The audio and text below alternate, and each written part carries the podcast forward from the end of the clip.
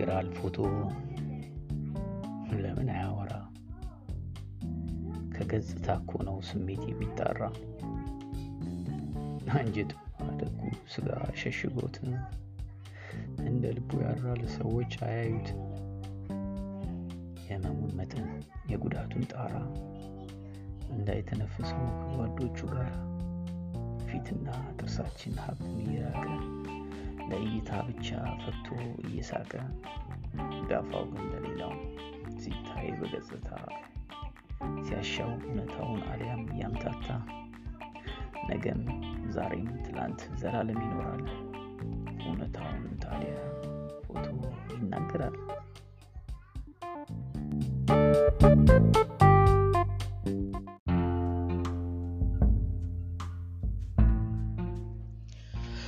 ይህ የመጀመሪያ ኤፒሶዳችን ነው። በተከታታይ ያው የራሳችንን ያው የጅምርም ቢሆን የሀሳባችንን እናካፍላለን፣ ከእናንተ ማስተያየት እንቀበላለን። ከዛም ነገሮችን እያደረጀን ያስተካከልን፣ እየሳልን፣ እየሞረድን በጣም ውብና ማራኪ የሆኑ ዝግጅቶችን እናስተላልፋለን ብለን እናስባለን። ይህ ጮራ ከያንያን መታሰቢያ ፖድካስት ነው። አመሰግናለሁ።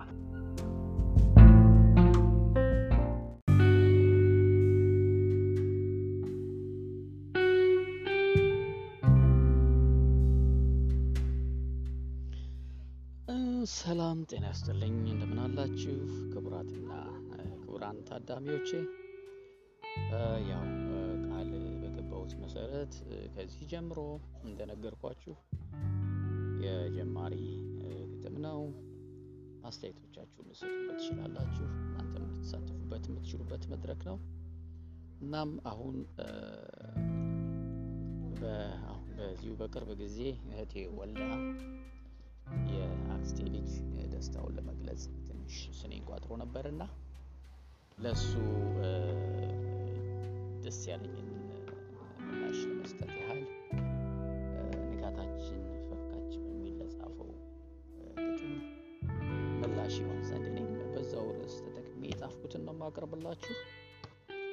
ትከታተሉኝ ዘንድ በአክብሮት እጋብዛችኋለሁኝ። ንጋታችን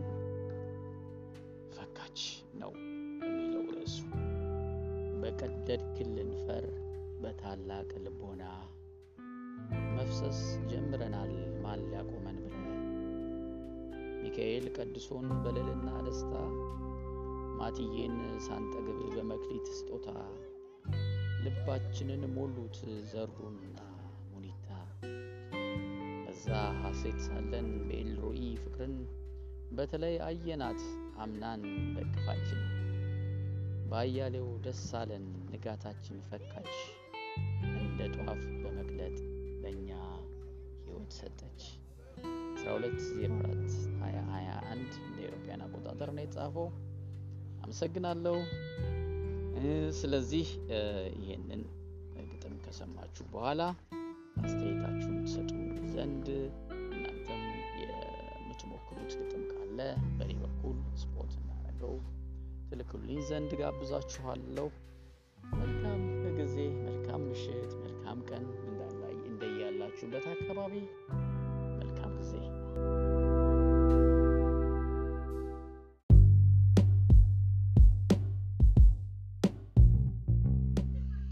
ሰላም ክቡራትና ክቡራን አድማጮቼ እንዲሁም ተከታታዮቼ ዛሬ ትንሽ ለየት ባለ ፕሮግራም ላይ የምንገናኘው ይኸውም በግጥም ሳይሆን ያው በንግግር conversation ይሆናል። ዛሬ ከውድ ባለቤቴ ጋር የቡና ላይ ጨዋታ እናደርጋለን። ይህንን ያደረግንበት ዋነኛው ዓላማ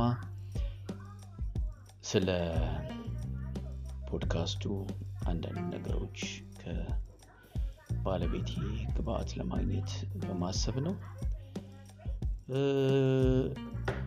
በእንደዚህ አይነት ኢሹዎች ላይ የተለያዩ ማህበራዊ፣ ኢኮኖሚያዊ እንዲሁም ፖድካስቱን በተመለከተ ርዕሶች በማንሳት እንወያያለን። ጊዜያችሁን ሰጥታችሁ ስለምታዳምጡን እጅግ አድርጌ አመሰግናለሁ። ወደ ቀጥታ ወደ ፕሮግራሙ መራችኋለሁ። አመሰግናለሁ። እስኪ ላስተዋውቃችሁ። እስኪ ውዷ ባለቤቴ ራስሽንና አጠቃላይ ስለ አንቺ ያለውን ነገር እስቲ አብራርታሽ ግለጭልን። ጤና ይስጥልኝ አድማጮቻችን፣ እንዴት ዋላችሁ? እንዴት አመሻችሁ? ኢየሩሳሌም ዳንኤል እባላለሁ። የአንቶ አንድነት አያሌው ባለቤት ነኝ። አሁን ያለሁት በሕክምና ሙያ ውስጥ ሲሆን ቀድሞ ለ12 ዓመታት የሀገሬን ባንዲራ ሰንደቅ ዓላማ በየዓለሙ ለሚያስታውቀው ትልቁና አንጋፋው መስሪያ ቤታችን ለኢትዮጵያ አየር መንገድ ደከመኝ ሰለቸኝ ሳልል አገልግያለሁ። በዛም ትልቅ ኩራትና ደስታ ይሰማኛል። አሁንም ቢሆን የበለጠ ከፍ እንደሚልና እንደሚያድግ ባለሙሉ እምነት ነኝ። እንግዲህ ውይይታችን ይቀጥላል። እንግዲህ እንደምትወዱት ተስፋ አደርጋለሁ። እንቀጥላለን። በጣም ጥሩ። ያው መቼም ከሀገርሽ ብትወጪም ልብሽ ሀገር ውስጥ እንዳለ ከአንደበትሽ ከውይይታችን መረዳት ይቻላል። ለመሆኑ ወደ ካናዳ መቼ መጣሽ? ለምንስ መጣሽ? እሺ፣ አመሰግናለሁ። ካናዳ ከመጣሁኝ አንድ አመት ከስድስት አካባቢ ነው።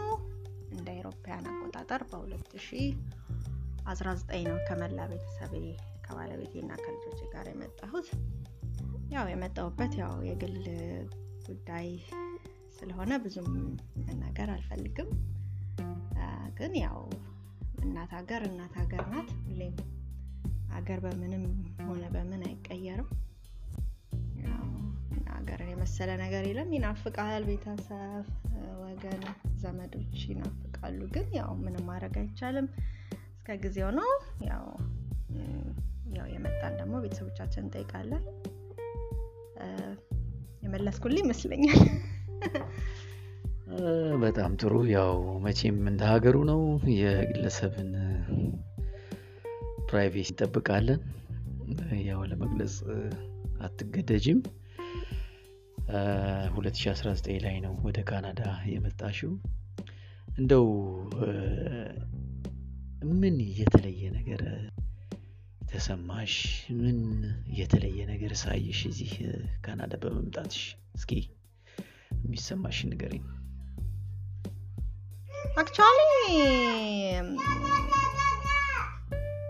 actually ምንም ብዙም የተጋነነ የተለየ ነገር የለውም። ምክንያቱም እኔ ባለፉት 12 ዓመታት እጅግ ብዙ አገራትን የማየት እድሉ ገጥሞኝ ነበረ። ምክንያቱም ኢትዮጵያ አየር መንገድ ነው የምሰራው።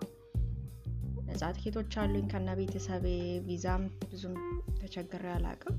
ብዙ ሀገራትን በጉብኝት ስላየው ብዙም ለእኔ አዲስ አይደለም። ያው system ኡም ተመሳሳይ ነበረ እና ያለው ነገር ትንሽ ተለየ የምለው ትንሽ ወይዘሩ ቀዝቃዛና በጣም ቀዝቃዛና በጣም ሞቃት አላቸው። winter ኣቸው በጣም ከባድ ነው። አንዳንዴ snow እስከ ወገብ ድረስ የሚደርስበት ቦታ አካባቢ አለ። እስከ negative ሀያ ድረስ ሊወርድ ይችላል። ይሄ ማለት ያው እኛ እንደ ኢትዮጵያዊነታችን እንደዚህ አይነት አየር አይተንም ሰምተንም አናቅም። ክረምታችን ሁለት ሶስት ወር ነው፣ ዝናባማ ነው። እዚህ ደግሞ በጣም በረዶ ነው፣ በቀጫጭን የሚወርድ ነው እና አልፎ አልፎ እንደውም አንድ አራት በክረምት ውስጥ አንድ ሶስት አራት ቀናት ሁላ ይዘጋል ስራ ሁላ እስከናካቴው። ምክንያቱም መንገድ ጠረጋ መኪኖች ማለፍ አይችሉም፣ block ይደረጋል። ያው order ይተላለፋል። ትምህርት ቤቶች፣ ትራንስፖርቶች እንዲዘጉ ሁሉ ነገር እንዲሆን ይደረጋል እና ስለዚህ ይሄ ነገር ለእኛ እንግዳ ነው። ሌላው ደግሞ summer ኣቸው በጣም extreme ሞቃት ነው፣ ይወብቃል፣ አስቸጋሪ ነው አየሩ። ብዙ ወይናደጋ የሚባል የላቸውም። ከእሱ ደግሞ አለፍ ስንል ወደ ክረምት መሻገሪያ ደግሞ fall የሚባል አለ። fall ደግሞ በጣም ውርጭ እና ቀዝቃዛ ነው። ጃኬት ሳይደረግ አይወጣም። ብቻ ምንም የተስተካከለ አየር ብዙ ወይን አደጋ የምንለው የሀገራችን አየር የለም። ብዙ እሱ አየሩ ትንሽ ይከብዳል። በተረፈ ጥሩ ሀገር ነው። በጣም ለሰው ልጆች መብትና ፍላጎት ቅድሚያ የሚሰጡ እና የሰለጠኑ ዜጎች ናቸው። ደስ ይላሉ በጣም የሰው ፍቅር ሰው የመርዳት ከልብ ፍላጎት ያለው መንግስት ነው። በጣም ደስ ይላል። በሱ በሱ በጣም ትልቅ ነገር ነው። ይሄ የተለየ ነገር ይሄ ነው። system ኡም ይለያል ከኢትዮጵያ ምንም የሚገናኝ ነገር የለውም። system ኣችን ከኢትዮጵያ ይለያል። ይሄን ነው ልልህ የምችለው እንግዲህ በጣም ጥሩ ከጠበቅኩት በላይ ነው አብራርተሽ ገለጽሽልኝ። መቼም ያው አሁን እንደምናውቀው አለማችን በዚህ በአጣዳፊውና በጣም አስቸጋሪ በሆነው የኮቪድ 19 ምጥ ላይ ነው ያለችው። ከኮቪድ 19 በኋላ ህይወት ምን ይመስላል? እስኪ አንቺ ጋር ያው ይሄንን አያይዤ ልመልስልህ የምችለው ያው ከማቴዎስ 24 ጋር በተያያዘ የመጽሐፍ ቅዱስ ጥቅስ ነው። ያው ጌታችን መድኃኒታችን ኢየሱስ ክርስቶስ እንደተናገረው ብዙ መናወጦች ህዝብ ህዝብ ላይ መንግስት መንግስት ላይ እንደሚነሳ ረሃብ፣ ችግር፣ በሽታ፣ ቸነፈር እንደሚመጣ ነው የሚያሳዩ። ይሄ እንግዲህ ኮቪድ ናይንቲንን ስናይ በዘመናችን ትልቅ ክስተት ነው። የብዙ ሰዎችን ህይወት ቀጥፏል። እንኳን በቅርብ አሜሪካ እንኳን ማውቃቸው ብዙ ሰዎች ሞተዋል። ኢትዮጵያም እንግዲህ አንተም እንደምታውቀው ጓደኛ ናትል እና ሌሎች የስራ ባልደረቦች የአየር መንገድ ባልደረቦቼን አጥቻለሁ እና ከባድ አይተነውም አይነት አስበነውም አይተነውም ማናውቀው አይነት ሁኔታ ነው። እንደዚህ ሰው በማስክ ታጅሎ አሁን እንደውም እናንተ ጋር ደህና ሊሆን ይችላል። ኢትዮጵያ እዚህ ሞል እንዳለ ተዘግተዋል። ትምህርት ቤት ተዘግተዋል። ትልልቅ ተቋማት የሚባል ነገር ተዘግቶ ስራ እንደውም ከቤት ሆኗል። already ብዙ ሰዎች ስራቸውን አጥተዋል በዚህ case። እንደውም ያው እኔ airline industry ውስጥ ስላለሁኝ ኤር ካናዳ ብቻውን 25 ሺህ ሰራተኛ ነው layoff ያደረገው የቀነሰው እና በጣም አስቸጋሪ ጊዜ ላይ ነው የደረስ ነው። ስለዚህ ከዚህ ጋር እንግዲህ ተመርኩዘ ስታየው ለወደፊት ያው ይከብዳል። ጥሩ ነገር ይመጣል ብላ አታስብም። ያው ከመጽሐፍ ቅዱስም አንጻር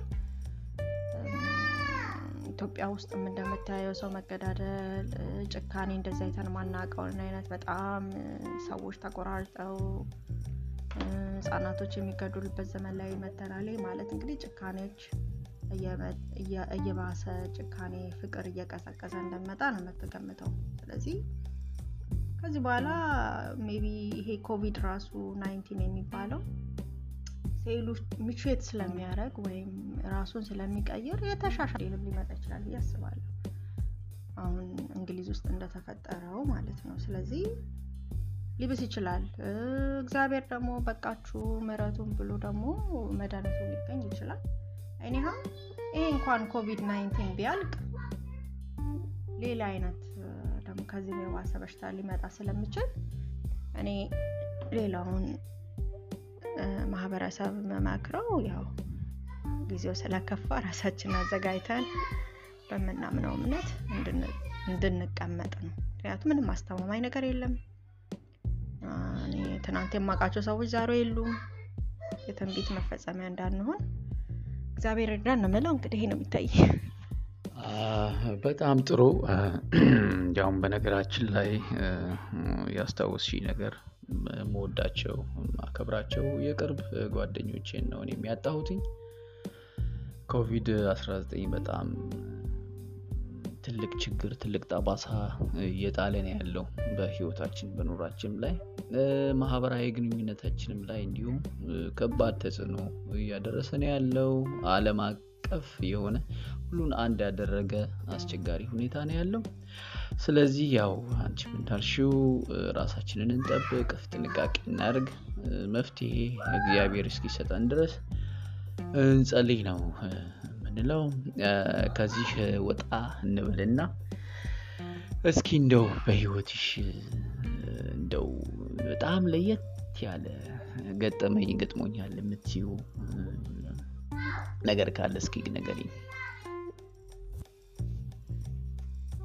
ያው ብዙ ገጠመኝ አለ። ያው በጣም ብዙ የሚገርም ገጠመኞች ይኖራሉ በስራ አለም ላይ በህይወት ላይ በተለያየ አጋጣሚና አንድ ጊዜ የማልረሳው ትዝ የሚለኝ arrival ሰራ ነበር ተርሚናል እና ገና almost ሶስት አመት ቢሆነኝ ነው ከተቀጠርኩኝ እና እዛ coordinate እያረግን እያለ arrival ላይ አንድ ነጭ መንገደኛ ይመጣና በጣም የተረበሸ ነው እና ከአለቃዬ ጋር ቆመናል። እና እንዴት ነው እንትን እንበል ወይ እንጨምር ወይ ምናምን እያለን ቶሎ ቶሎ እንዲመጣ ለማድረግ እየተነጋገርን እያለ የሆነ አንድ መንገደኛ ይመጣና my hand my hand my hand ይለዋል። እኛ ደንግጠናል። ምክንያቱም በጣም ተረብሿል። ያላየ ነው በደንብም አላስተዋለው። ከዛ እኛ ፊቱን ነው የምናየው እና የሆነውና ወዲያው ምን አለው አለቃይ my hand ብሎ እጁን አንድ እጁን ሹራቡን ስናየው እጁ የለውም አንድ እጁ እና አንድ እጁ ነው ያለው my hand ይለናል። ከዛ ብቻ አለቃይ እንትን አለና የት እንደተቀመጠ ወረቀቱን ብቻ ተቀብሎት በጣም እየሮጠ ሄደ ማለት ነው። ከዛ አውሮፕላን የተቀመጠበት ወንበር ላይ ያንን እጁን I mean artificial እጁ ነበር እና እዛ ይዞለት መጣና በጣም ሰውየው በቃ እንደዛ nervous የነበረው ሰውዬ በጣም ደስ አለው እና ምንድነው nervous ያደረገው? እጁ ወዲያው ያው የኛ አየር መንገድ ቶሎ ትራንዚት ስለሚያደርግ ወዲያው የሚነሳ መስሎታል አውሮፕላኑ እና ሌላ ሀገር እንዳይሄድበት ካለው እንትን ነው እና ያው እንደዚህ አይነትም lost and found ሰምተንም አናቅም ያው እጅ ጠፋ ብሎ ያው ብዙ ሰው ሞባይል ይጥላል፣ ላፕቶፕ ይጥላል፣ ጫማ ምን የተለያዩ ብስኩት የሚበላ ምናምን ጥሎ ይወርዳል። ግን ያው እኛ ሀንድ ማሀንድ የሚል ሰምተን ስለማና በጣም ደንግጠን ነበር እና ያንን ገጠመኝ ያረሰው። በጣም ጥሩ ደስ ይላል። ሌላው የምጠይቅሽ ነገር ምንድን ነው? ይሄ የጀመርነው የፖድካስት ፕሮግራም ለጀማሪ ገጣሚያን እንዲሁም እኛም professional ገጣሚያን ላልሆን ነው መድረክ ከመፍጠር አንጻር ነው። ሌላው ደግሞ ከዚህ በፊት እኔ በልጅነት እንቀሳቀስበት የነበረው የጥበብ የጮራ ከያንያን ክበብን ታሳቢ በማድረግ ነው ይህንን ፖድካስት እንትን ያልነው እና አንቺስ እንዴት ነው? የግጥም ተሰጥኦ አለሽ ወይ? ከዚህ በፊት ግጥመሽ ታውቂያለሽ ወይ? ወደፊትስ ለመሳተፍ ታስቢያለሽ ወይ የሚለውን ለመጠየቅ ነው። አዎ ምንድን እኔ እግዚአብሔር ትልቅ ሰጠኝ ብዬ ማስበው ነገር ምንድን ነው ሰጥቶኛል ብዬ ማስበው አንድ ነገር ካሰብኩኝ በተለያየ means ለማሳካት እሞክራለሁ። ከፈለኩኝ ከልቤ ከፈለኩኝ እግዚአብሔር ብሩህ አእምሮ ሰጥቶኛል ብዬ አስባለሁ። ግጥም በተወሰነ መልኩ እጽፋለሁ፣ በጣም እጽፋለሁ ልልህ አልችልም። ግን more ደግሞ ስነ ጽሁፍ ጥሩ የብዕር አጣጣል አለኝ ብዬ አስባለሁ። ያው ከጊዜ ከተለያዩ ጉዳዮች አንጻር ያው ለመጻፍ በአሁኑ ሰዓት ባልችልም ለወደፊት ግን አንድ ምነግርህ ሚስጥር ቢኖር አንድ መጽሐፍ ሳልጽፍ ላላልፍ እችላለሁ። ድንገት ካላለፍኩኝ አንዲት መጽሐፍ ግን በስሜ አሳትሜ እንደማልፍ ግን እርግጠኛ ነኝ። ምክንያቱም የሆነ ጊዜ ላይ እኔ እናንተ ያው እንደምናስብ የሆነ ጊዜ ላይ self actualization ላይ እንደርሳለን ብለን እናስባለን። የሆነ ሰዓት ላይ ላንሰራ የምንችልበት ሁኔታ አለ። የራሳችንን dream የምንኖርበት ያው የምናስበው ማለት ነው። እና የዛን ጊዜ እግዚአብሔር በሰላም ጤና ሰጥቶን ከኖርን አሳትማለሁ ብዬ አስባለሁ። more መጽሐፍ አንዲት መጽሐፍ ማለት ነው። ከተቻለም ያው ሊያድግም ይችላል። ግን አንድ መጽሐፍ የመጽሐፍ ሀሳብ አለኝ። ግጥም ግን ያው በጣም ስሜቴ ከመጣ ልጽፍ እችላለሁ ግን በጣም እንዳንተ አይደለም አንተ ጎበዝ ነው እኔ አይደለም ብዙ ግን ያው ልጻፍ ካልኩኝ እጽፋለሁ ግን ያን ያህል እንትን በጣም አመሰግናለሁ። ያው ከጎኔ አግኝቻለሁ ማለት ነው። ስለዚህ እኔ እንኳን ቢነጥፍብኝ ከጎኔ አንድ ገጣሚ አግኝቻለሁ ማለት ነው። እንዲህ እንዲህ እያልን ያው ለእናንተ ለወዳጆቻችን የእጃችንን ረዴት እናካፍላችኋለን ማለት ነው። እንደምሰሙት ከሆነ ያው ቡናው እየተቀዳ ነው ያለው። የቡታ ነው። ጨዋታችንን እንቀጥላለን። ሌላው የምጠይቅሽ ምንድን ነው በመጨረሻ ለቤተሰቦችሽ ወይም ለጓደኞችሽ የምታስተላልፊው መልእክት ካለ ያንን ትነግሪንና ዝግጅታችንን እንድንቋጭ ማለት ነው። ያው እንግዲህ ቤተሰብ እንግዲህ ከእግዚአብሔር በታች የምናመሰግናቸው ናቸው። ምክንያቱም ለዛሬ ማንነታችን ያበቁን ናቸው። እና ያው ምስጋና ይድረሳቸው። እንዲሉ ማለት አልችልም። ያው እናቴን እህቴን በጣም አመሰግናለሁ። ወንድሞቼንም አመሰግናለሁ።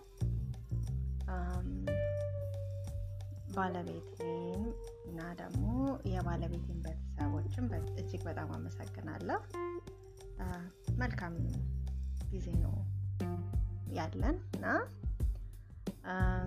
በተረፈ ያው ሁለተኛ ቤቴ የኢትዮጵያ አየር መንገድ ነው። ያው ካለኝ እድሜ ላይ እንግዲህ almost አስራ ሁለት አመቱን የወሰደው የኖርኩት እዛ ነው። እና ጓደኞች ይናፍቆኛል ግቢው ተርሚናሉ አውሮፕላን ማቆሚያው ራምፕም ነው የምንለው። ramp ኡ ሁሉ ነገር ያለው ወከባው ግርግሩ ያው የአየር መንገድ ተርሚናል። ሰው ብዙ ጊዜ ልቡ እንትን ነው ቂም አያውቅም ያው ተጣልቶ አሁን በኋላ ላይ ደግሞ ሻይ እንጠጣም ተብሎ የሚያወራ ነው እና ብዙም እንደዚህ ከረረም ነገር አናቅም ብዙ እና ያ በጣም ደስ ይለኛል። አዲስም የገባ ሰው ወዲያው ነው system ውስጥ የሚገባው እና ያን ጓደኞች ይናፍቁኛል ሁሉ ሁሉ ነገር እና እነሱን ላመሰግን ወዳለው በሚሄድበትም ሰዓት በሄድኩም ጊዜ በመልካም ምኞታቸው ነው የሸኙን ማስታወሻቸውን ማረሰውም በጣም አመሰግናቸዋለሁ ወዳቸዋለሁ አይታወቅም ደግሞ የህይወት ጊዜ አጋጣሚ የህይወት ገጠመኝ አይታወቅም። ወደፊትም ጆይን ላደረገው ይችላል አይታወቅም የሚኖረው ነው። ህይወት ዛሬ ሌላ ናት ነገ ሌላ ናት እና ሁሉንም አመሰግናለሁ ቤተሰቦቼን አመሰግናለሁ የራሴን ቤተሰብ ላይ የመሰረቱትን ባለቤቴን ጓደኞቼን ሁሉንም በአካባቢ ያለውን አመሰግናለሁ እንግዲህ የእኔ እናንተም ውይይት ይቀጥላል። እንግዲህ አድማጮቻችን ያው ጀማሪ ነን ግን ያው ያለንን idea share እናረጋለን እንደምታዳምጡት ተስፋ እናረጋለን መልካም ጊዜ። በጣም ጥሩ። አመሰግናለሁ። እንደው ያው ነገርን ነገር ያነሰዋልና እኔም ያው የእድሜ ጉዳይ አይነሳ በልጅነት ነው በእርግጥ የጀመርኩት ትምህርቴ እንደጨረስኩ ወዲያው ነው ወደ የኢትዮጵያ ቴሌኮሙኒኬሽን ኮርፖሬሽን ይባል ነበረ የዛን ጊዜ የተቀላቀልኩት።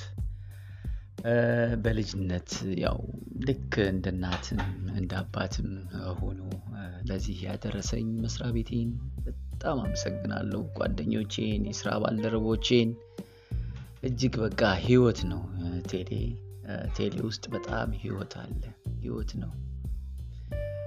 ዝም ብሎ መስሪያ ቤት አይደለም እና እጅግ በጣም ከውስጤ የማይወጣ ሁልጊዜም የማመሰግነው ድርጅት ነው። ወደፊትም አድጎ እኔም ተመልሼ እንደገና join አድርጌ የማሳልፍበትን ጊዜ እመኛለሁ። በመሀል በመሀል የነበሩ የልጆች ድምፅ ያው reality show ስለሆነ ይቅርታን እጠይቃለሁ። የዛሬው ፕሮግራማችን በዚህ ያበቃል። አመሰግናለሁ። መልካም ጊዜ